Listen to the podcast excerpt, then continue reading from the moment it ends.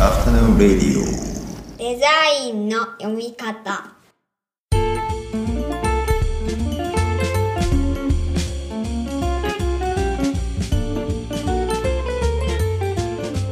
アフタヌーンレディオデザインの読み方大林博ですこんにちは中村正弘です。こんにちは。この番組は我々2人がデザインの基礎過程をプロトタイピングするプロジェクトデザインの読み方のポッドキャストになりますはいじゃあよろしくお願いします。お願いします。今日は先月からスクーで中村先生が担当するデザインのトレンドはなぜ繰り返すのかという、うん。まあ、連続講義が始まったんですけどこれをネタにいろいろお話をしていこうかなという感じで考えてるんですけどなんかまずあれですかね講座の説明簡単に中村先生にしてもらってそこからうん話していきましょうかね。はい。そうですね。あの、まあ、1年ぶりでスクーの連続講座担当している形になるんですけれども、今回のテーマは、まさにタイトルにあるようにデザインのトレンドがなぜ繰り返すのかというところで、うんスクーの方からあったオファーとしては、あのまあ、このしばらくあの中10年代リバイバルっていう話があったりとか、あるいは Y2K ファッションってあの西暦2000年前後のものが流行ったりとか、うん。あるいはあのあれですよね、マクドナルドか平成レトロバーガーみたいな、そういう展開をしてたりする中で、はいまあ、ね平成レトロという、ね、ちょっとパワーワードがあるわけですけど、平成レトロバーガー全然レトロにも感じないし、平成とも思わないし、よく知らなかったですけど。そうなんですよね。まあ、あれ、どっちかというと広告展開の方がね、なんかそう先行しすぎてる感じはありましたけどね。ああ、なるほど、なるほど。まあ、デザインという、まあ、特にファッションデザインの世界かな、よく20年周期とか言われてたりもしたりするわけで、なうんなんでそれが繰り返すのかということで、あの3回の連続講座をやってます。で、ちょうど今この収録段階では1回目の講座が終わって、2回目に向けてというところなんですけれども、はいはいはい。まあ1回目はなんか、なんとなく僕の中でその今リバイバルしてるその90年代とか平成初期っていうのがどんなもんだったのかなって整理したり、あの解説をするような回になってて、まあ2番目が中村的な本番？本番っていうと あれあそうなんですね。自分なりの見解をちょっとあのたっぷりとお話ししようかなみたいな場になってて、で、3回目が以前、あの、このポッドキャストにも登場していただいた、あの、僕の、あの、今大学のゼミの学生の市川さんにはいはいはい。3年生の時のゼミ研究の結果として出たあの90年代の東京文化のリサーチ、あれの方をちょっと発表してもらっていて、それをネタにちょっとまとめていこうかなってところです。まあ、今回90年代の話がテーマになっているとすれば、まあ、リアルタイム世代として1回目、2回目を話して、で、3回目にそのリバイバルしている世代との見解をちょっともらってまとめていこうかなっていうような内容になってますね。ああ、なるほど。あありがとうございます。で、まあ、なんか僕も第1回見させてもらって、まあ、なんか中村先生のまとめがあったじゃないですか。あのーなんか人間の差がである秋みたいなところとか、そうですね。20年周期説に関しては、アーカイブされるのに、ちょうどいい時間ね時間単位とかあるんじゃないかな、みたいな話を、なるほどな、とか思いつつ、うん。僕の方で純粋に感じたのが、うん。リバイバルっていうよりは、すごい個人的な感覚なので、どっちかっていうと、まあ、ノスタルジアって感じなんですけど、うん。なんか2種類あるなって、なんとなく思って、一つは、自分が物心ついて、物心ついてというか、あれかな、もうちょっと主体的になんか好きなものができて、ちゃんと好きなものを掘るみたいな感じで、なんか自分の足でたどり着いたみたいな。うん。そこで享受したものを、なんかよくうん14歳に聴いてた音楽は死ぬまで聴くんだとかいう話あったりするじゃないですか。嘘うん嘘か本当かよくわかんないですけど、でもまあな なんとなくわかるじゃないですか。うん。なんか青年期の趣味思考を決定づける経験みたいな。それが一つあるんですけど、なんかもう一個、幼少期でめちゃくちゃ記憶にあるんだけど、もうちょっとうつろうな状態で、うん。届きそうで届かない。だからもうちょっと上の世代が持ってる感覚に対するノスタルジアみたいなのもあるなとか思って。あありますね。確かに。あの、ちょっと世代ずれるけど、なんかそれに対する羨望の眼差しみたいなのが今もあるみたいな。そうそうそう。ちょうど僕はそれがなんか80年代前半とか、そんぐらいなんで、まあなんか僕とかだと、兄貴がいて、で、兄貴が面白がってというか、夢中になってるものとかは、やっぱり、何なんだろうなってぼんやり憧れみたいなのは多分あるんで、うん。なんかその辺に対する自分内リバイバルじゃないけど、うん。なんかみたいなのは結構定期的に来るんですけど、なんか最近はだからその自分の中で、まあ自分内リーシューみたいなものがあったとして、それのパターンもなんとなく決まってきたなというか、あんまり新しいものが来ないというか、確。自分の限界を感じるというか、まあなんかなんでしょうね。本当おじさんだなと思った、あの、経験があって、あの、僕、ヒップホップ割とずっと聞いてたんですけど、うん。80年代、90年代切り替わるぐらいはすごい夢中になってたんですけど、90年代のヒップホップがメジャーになっていく段階みたいな時は、うん。もう飽きちゃってて、あんま聞いてなくて、うん。もうちょいその、なんか、クラブミュージックというか、なんかハウスとかテクノとかの方が面白いなと思ってたんで、あんまり聞いてなかったんですけど、まうん。あ、あの時代、いいヒップホップが結構あるんで、結局、ちょっと遅れて、いろいろインデックスというか、カタログとしてまとまった状態でうん。掘ってったりしたんで、リアルタイムで、なんとなく空気は知ってたけど、そこにはあんま載ってないけど、まあちょっと遅れて、こう、総ざらいして、なんとなく知ってるみたいな感じなんですけど、なんか、音楽だけじゃなくて、ファッションにも影響を受けてるのがうん。分かって、すごい具体的には、ビッグ L っていう人の、えっと、Put It On っていう曲の、あの、ミュージックビデオがあるんですけど、なんかそこで、そのアーティストが、ヘリー・ハンセンのマウンテンパーカー着てたりとか。あと、オンブレチェックのフランネルシャツ着てたり、はいはいはいはい。あとは、これは、なんか西海岸の方に、あの、フェスみたいなのに行った時に、なんかライブも見たことあるんですけど、ソウルズ・オブ・ミスチーフっていう人がいて、で、まあ一曲しかヒット曲っていうか、あの、しあの有名な曲ないんですけど、えっと、93 till Infinity って、まあなんか、本当に93年に発表された曲なんですけど、その PV で、コーチジャケットとか、ナイロンジャケットとか、あと、うん。ゲスのデニムパンツ、はいはい。まあ、通称ゲスパンって呼ばれてる、とか、まあ、あ、あそれなのか、まあリーバイスのシルバータブなのかわかんないですけど、まあ、ちょっとバギーパンツっぽい、ちょっと太いうんジーンズ履いてたりとかして、なんか、今っぽいんですよ。なんか見たら、割と。うん。最近自分が、あ、この、こういう感じの服欲しいなと思って探してた服と、だいたい似てるというか趣味が似てて、あれもしかして、結構長い間、ずっと同じものを 行ったり来たりしながら、なんか探してんのかなとか、うんで、この、90年代が本当に昔に思えなくてというか、その、実際だって30年近い、30年までいかないか。まあでも20年以上は昔じゃないですか。うんなんかその事実が受け入れられなくて、なるほど、なるほど。受け入れられないってな、時々なるんですよ。まあ、でもよくわかりますよね。服装が一番それ出る気もしてて、僕も結局ね、高校の頃から買ってる服変わんないんですよね。もうなんか、どうしたもんかと言いながら、もうこれはもうこれで行くしかないなみたいな変な割り切りが出てきた最近もあるんですよね。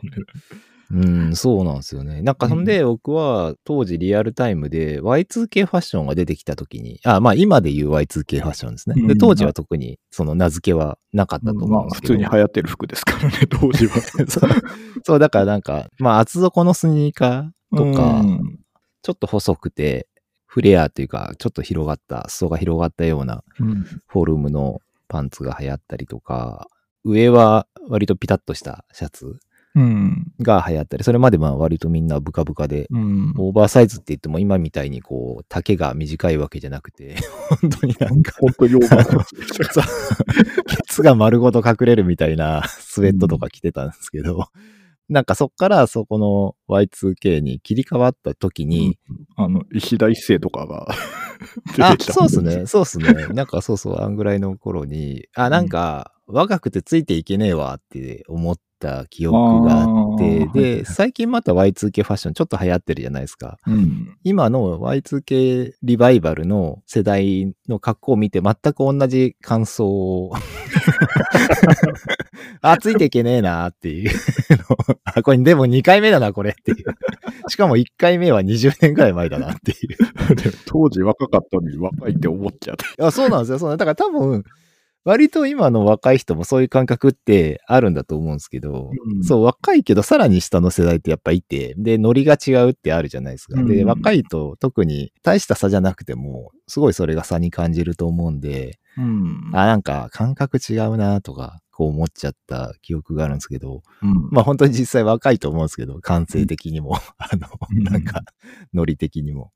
その感覚が本当に90年代終わり、0年代の初めぐらいに思ってた感覚とほぼ一緒っていう、うん。そこの感覚もリバイバルしてるなとかっていうのとか考えたりしてましたというか、リバイバルの話からちょっと思い出したりしてました。確かにナチュラルにありますよね。そのなんだろう昔苦手だった人は今も苦手っていう感じ そうですね。克服できてないんだなっていうか。まあそうね、なんか、そう、未だに大人になってもそこはダメなんだなっていうか、そうそうそう。なんかあとあれ知らなかったですね。あの、メンフィス柄？はいはいはい。メンフィスからね、あれ僕も知らなくて、あの、打ち合わせの時に知って、え、マジでそのメンフィスですか？みたいなことを調べたら本当にメンフィスだったんですよ。あのメンフィスで。ソットサスのメンフィスで。なんかあれを、多分みんな、えね、エットーレ・ソットサスとか若い人知らないかもしれないけど、メンフィス柄っていう認識はされてるっていうところが、なんか、うん、そのリリバイバルっぽくていいなっていう感じがしてて。絶対繋がってないですよね。なんかあれ、メンフィス柄ってなんて説明したらいいんですかあれ？おそらくあれで、ソットサスとか、まあ、倉俣史郎とか、あるいは磯崎新とか、あの辺のね、ムーブメントになってくるわけですけど、あ、そじゃなくて、あっちのメンフィス柄の方、なんて説柄ですよね明すればいいんですか？そうそう。あれ説明するときは、だから、バブルっぽいデザインの象徴みたいな感じで使われてる。えーと、あ、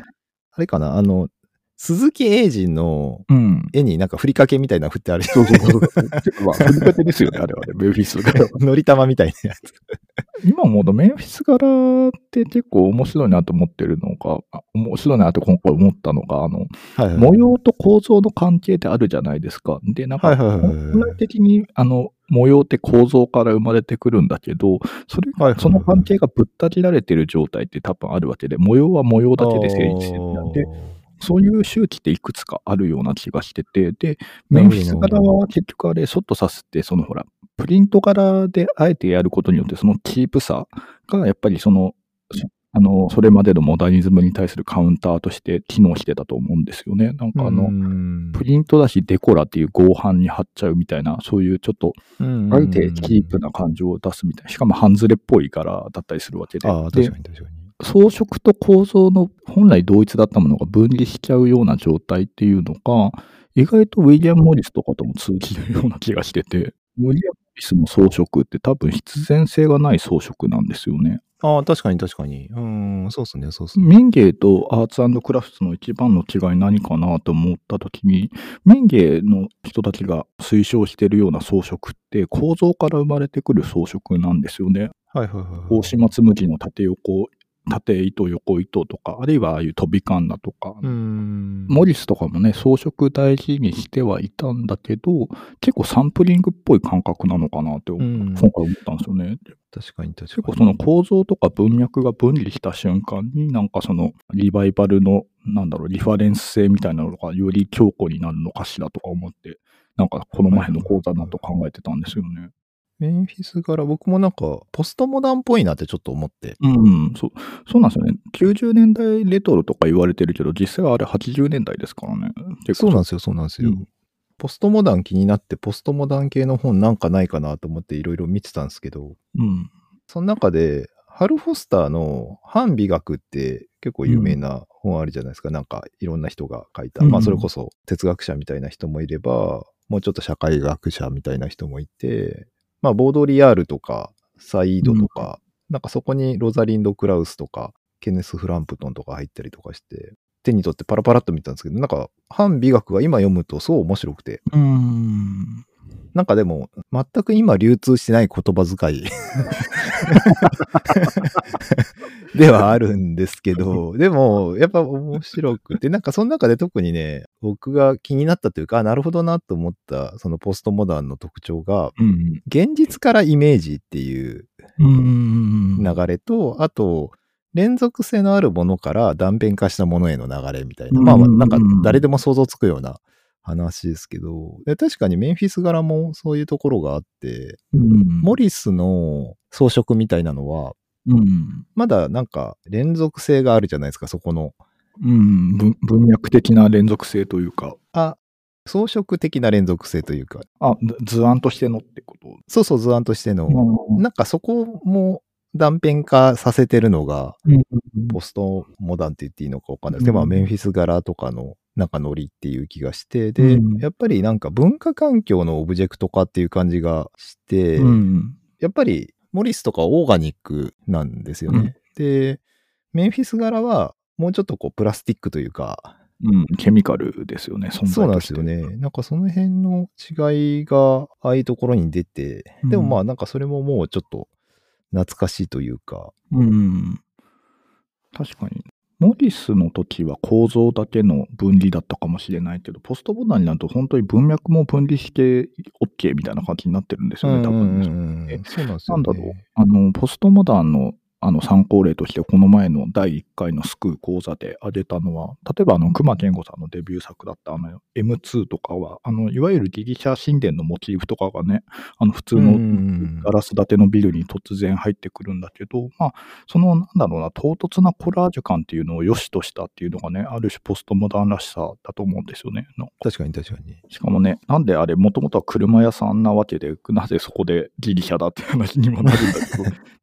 文脈からの分離なのか、まあなんかだから、ポストモダン系の本とかに書いてあって、なるほどなと思ったのが、パロディからパスティッシュみたいな話を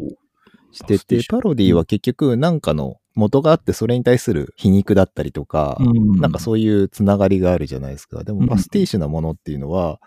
それさえも知らずやってるっていう感じなんで、多分もうちょっとジェネリックなものうん。に対して、なんでしょうね、感覚でやっちゃってるっていう感じだと思うんですけど、だから完全に意味からは切り離されてる。うん。それで思ったのが、ジャンルものってあるじゃないですか。例えば映画だとホラーとか、うん。例えば小説とかでもまあミステリーとかありますけど、なんかジャンルものも結構似たような感じがするなと思って、多分その、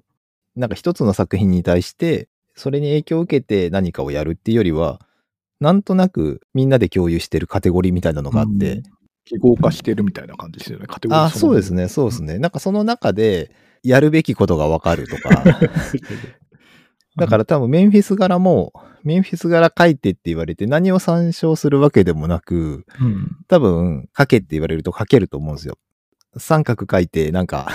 柄書いてちょっと立体的にするとかまあちょっと。ふりかけっぽくする。そうそう。影つけるとかなんかあると思うんですけど。うんなんかそこもだから、えっ、と、何かを参照してるわけではなくて、なんとなくノリでやってるけど、うんまあさっきのパロディにならないっていうのはまさにそういうことかなっていうふうに思いましたね。もうそのパロディっていう意識すら介在しないっていうところですもんね。そうそうそう、うんそれが面白いなっていう気はしましたね。だから、ちょうどバーチャルアップの時に僕お話、あの、下北沢でお話ししたのかな、ね、典型っていう話をしてたんですけど、その時あの、高層ビルの絵を描いてって言ったら、大体みんなミース・ファンデルローエみたいな絵を描くんだけど、うんそこもうミースっていう名前は知らなくても、あの、成立する世界ぐらい、あの、典型化してるみたいな話はしてて、なんか、まあそういうことなのかもしれないですよね。うん、そうですね。だから結構そのリバイバルとか、うんレトロっていう、まあなんか、ある言い方あるじゃないですか。うん。そのちょっと謎な言い方といううん。か、あんまりインサイダーな人は使わないっていうか、そうね。普通に、それにつきますね。インサイダーの人は使わない。今回レトロな感じでよろしくお願いしますって、こう、お客さんとかに言われたら、うん、話するのしんどそうだなって多分思うと思うんですけど、この人が言ってるレトロって結局何なんだろうっていうのを、うん。再解釈しないといけない手間が結構かかるなっていううん。一瞬で感覚になると思うんですけど、うん。まあ今回はなんかそれがお題になってるっていうか、まあなんかその辺から多分発生した講座のテーマだと思うんですけど、なんかそこから考えていって、まあ今みたいにモダニズムがあって、ジェネリックなものがあって、その後にポストモダン的なものがあって、いろんなジャンルが断片化して、うん。点在して、でもリアリティとしてはみんな持ってるみたいな状態は結構面白いなというか、うん。まあ、ポストモダンって言葉をこんなに何度も言うのは15年ぶりぐらいかも。20年ぶりぐらいかもしれないですけど。次はいつ言うだろうみたいなけど。で、そんくらいなんかいい、面白い素材だなっていうふうに思いましたね。うん。まあちょうど、あの、前回のまとめみたいな感じで、2回目の冒頭にお話ししようとしてることが5個立てあって、おさらいみたいな感じで。で、うんあの、一つが、あの、一定期間の時代とか距離ができると、あの、私的なるもの、私的なるものも公の物事となる。うん、確かに。二つ目、公化すると記号化する。はいはいはいはい。で三つ目、えー記号化すれば引用編集可能なリファレンスとなる。確かに。で四つ目、したがって流行は繰り返すのではなく、素材として編集されているっていうところで。確かに確かに。で、まあ、それでちょっと、まあ、1回目にかっこつけて言うのが、まあ、ポストモダンのムーブメントっていうのは、近代のデザイン、モダンデザインが避けていた装飾と、それに伴う引用をカットする空気を作ったっていうような話をしようかなと思ってたんですよ。なんか、ああ、いいっすね。うん。いいっすねって。いいつねって。ありがとうございます。僕に言われても困ると思いますけど。なんか最近ちょっと思ってたのは、あの文化人類学みたいなのって、要は近代結構流行ってくるわけじゃないですか。あのんあれって、まあ、文明的な視点がないと成立しないなって当たり前のことに最近気づいて、ああ、確かにね。うん。だからそのインターナショナルなあの先進国とされるような価値観があって、なんか、あ、過去こんな面白い文化があって、まだこういう民族がいるみたいな視点があるわけで、でもなんかそれをね、うんなんか集めていくことによって世界を分かろうとする感覚とか、なんかそういうところもあったんだろうなとか思ったりしてますよね。確かにね、なんか文化人類学流行ったタイミングも、まあそれこそポストモダンみたいなタイミングで、で、最近またここ10年ぐらいは、またちょっと違うモードで流行ってますもんね。うんで、結局問いとしては、人類って何なのみたいな話でしかないですもんね。確かに。そうなんですよね。だからまあそのアーカイブ化していくっていう見方ですもんね、それをうん対して。すいません、さっきの5つの最後何でしたっけ？あ最後、そのポストモダンムーブメントがモダンデザインが避けていた装飾とそれに伴う引用をカットするみたいな話だったんです。まあちょっとそれで個人的に面白いなって思うのは、あの、その結局そのポストモダンがまたさらにその編集材料みたいになってるのが今なんだなっていうところですよね。なんかだからその素材が変わるっていう感じなのかもしれないですね。で、プラスあとは技術というか、その素材を使って加工する技術が変わってたりするんで、うん使い方が変わるというか、うん。再利用可能性みたいなのが広がったりとか、うん。なんかメディアの探索可能な空間の中で繰り返されるみたいな感じがちょっとしますよね。うん。そういう意味でメンフィス柄とかも多分何かにプリントされたテキスタイルとかを参照してるのかもしれないし、うん漫画の背景作る、なんか、はい、スクリーントーンです。あ、スクリーントーンだ、そうだそうだ。あれのノリなのかなって気がしますよね、あの、昭和の。そうそう。ちょっと江口久志とかにもなってくる感じ。そうそう、まあ江口久志とか、シティポップな感じですよね。そうか、軽井沢のファンシー土産物っていうか、あるいは清里も。とかそうそう。まあなんかそうですね、クリームソーダとクレープみたいな。うん。まあなんか、そうですよね。縦下通り的でもあるし、ななんかやっぱりそういう、んうん、なんか、なんでしょうね。教わったわけじゃないですけど、漠然とみんな知ってしまってるってい うそうそうそう。不思議なリファレンス性ですよね。そうそう。で、まあメディア全体で作ってるイメージで、みたいな。うん、それを、なんかアマチュア感覚で再利用する中で、なんかちょっと変な加工がされていくけど、うん、逆にそっちの方がリアリティあったりとか、そういう感じ。うんそうなんですよね。確かに、ポストモダンもそうかもしれないし、今のリバイバルもそうだけど、なんかね、なんか変に懐かしいとかパクリっぽいとか言うのが一番無粋な感じがするけど、その、その匂いですよね。そのん。ジェネリック化するっていうのはやっぱりね、虚子っていうか、私がなくなることであって、うん。そこで身体性が欠如していくことですからね。あ あ、確かにね、そうですね。身体性の欠如はそうでしょうね。うん。そう、意外と話盛り上がっちゃった。話は盛り上がるかなと思ってたんですけど、何の話をしたかが、いまいち今振り返れないっていうか。そうですね。あの、スクー講座やってますで、よろしければ。あ、そうですね。はい。まとめを。確かに確かに。そこが重心でしたね、確かに。まあだから10月19、11月16っていう風に、そうですね。あと2回やって、で、最終回は、市川さんがあ、そうだそうだ、市川さん、は登場していただきます。というとこで、今回はこんなとこですかね。はい。では皆さんまた次回お会いしましょう。この後も素敵な午後をお過ごしください。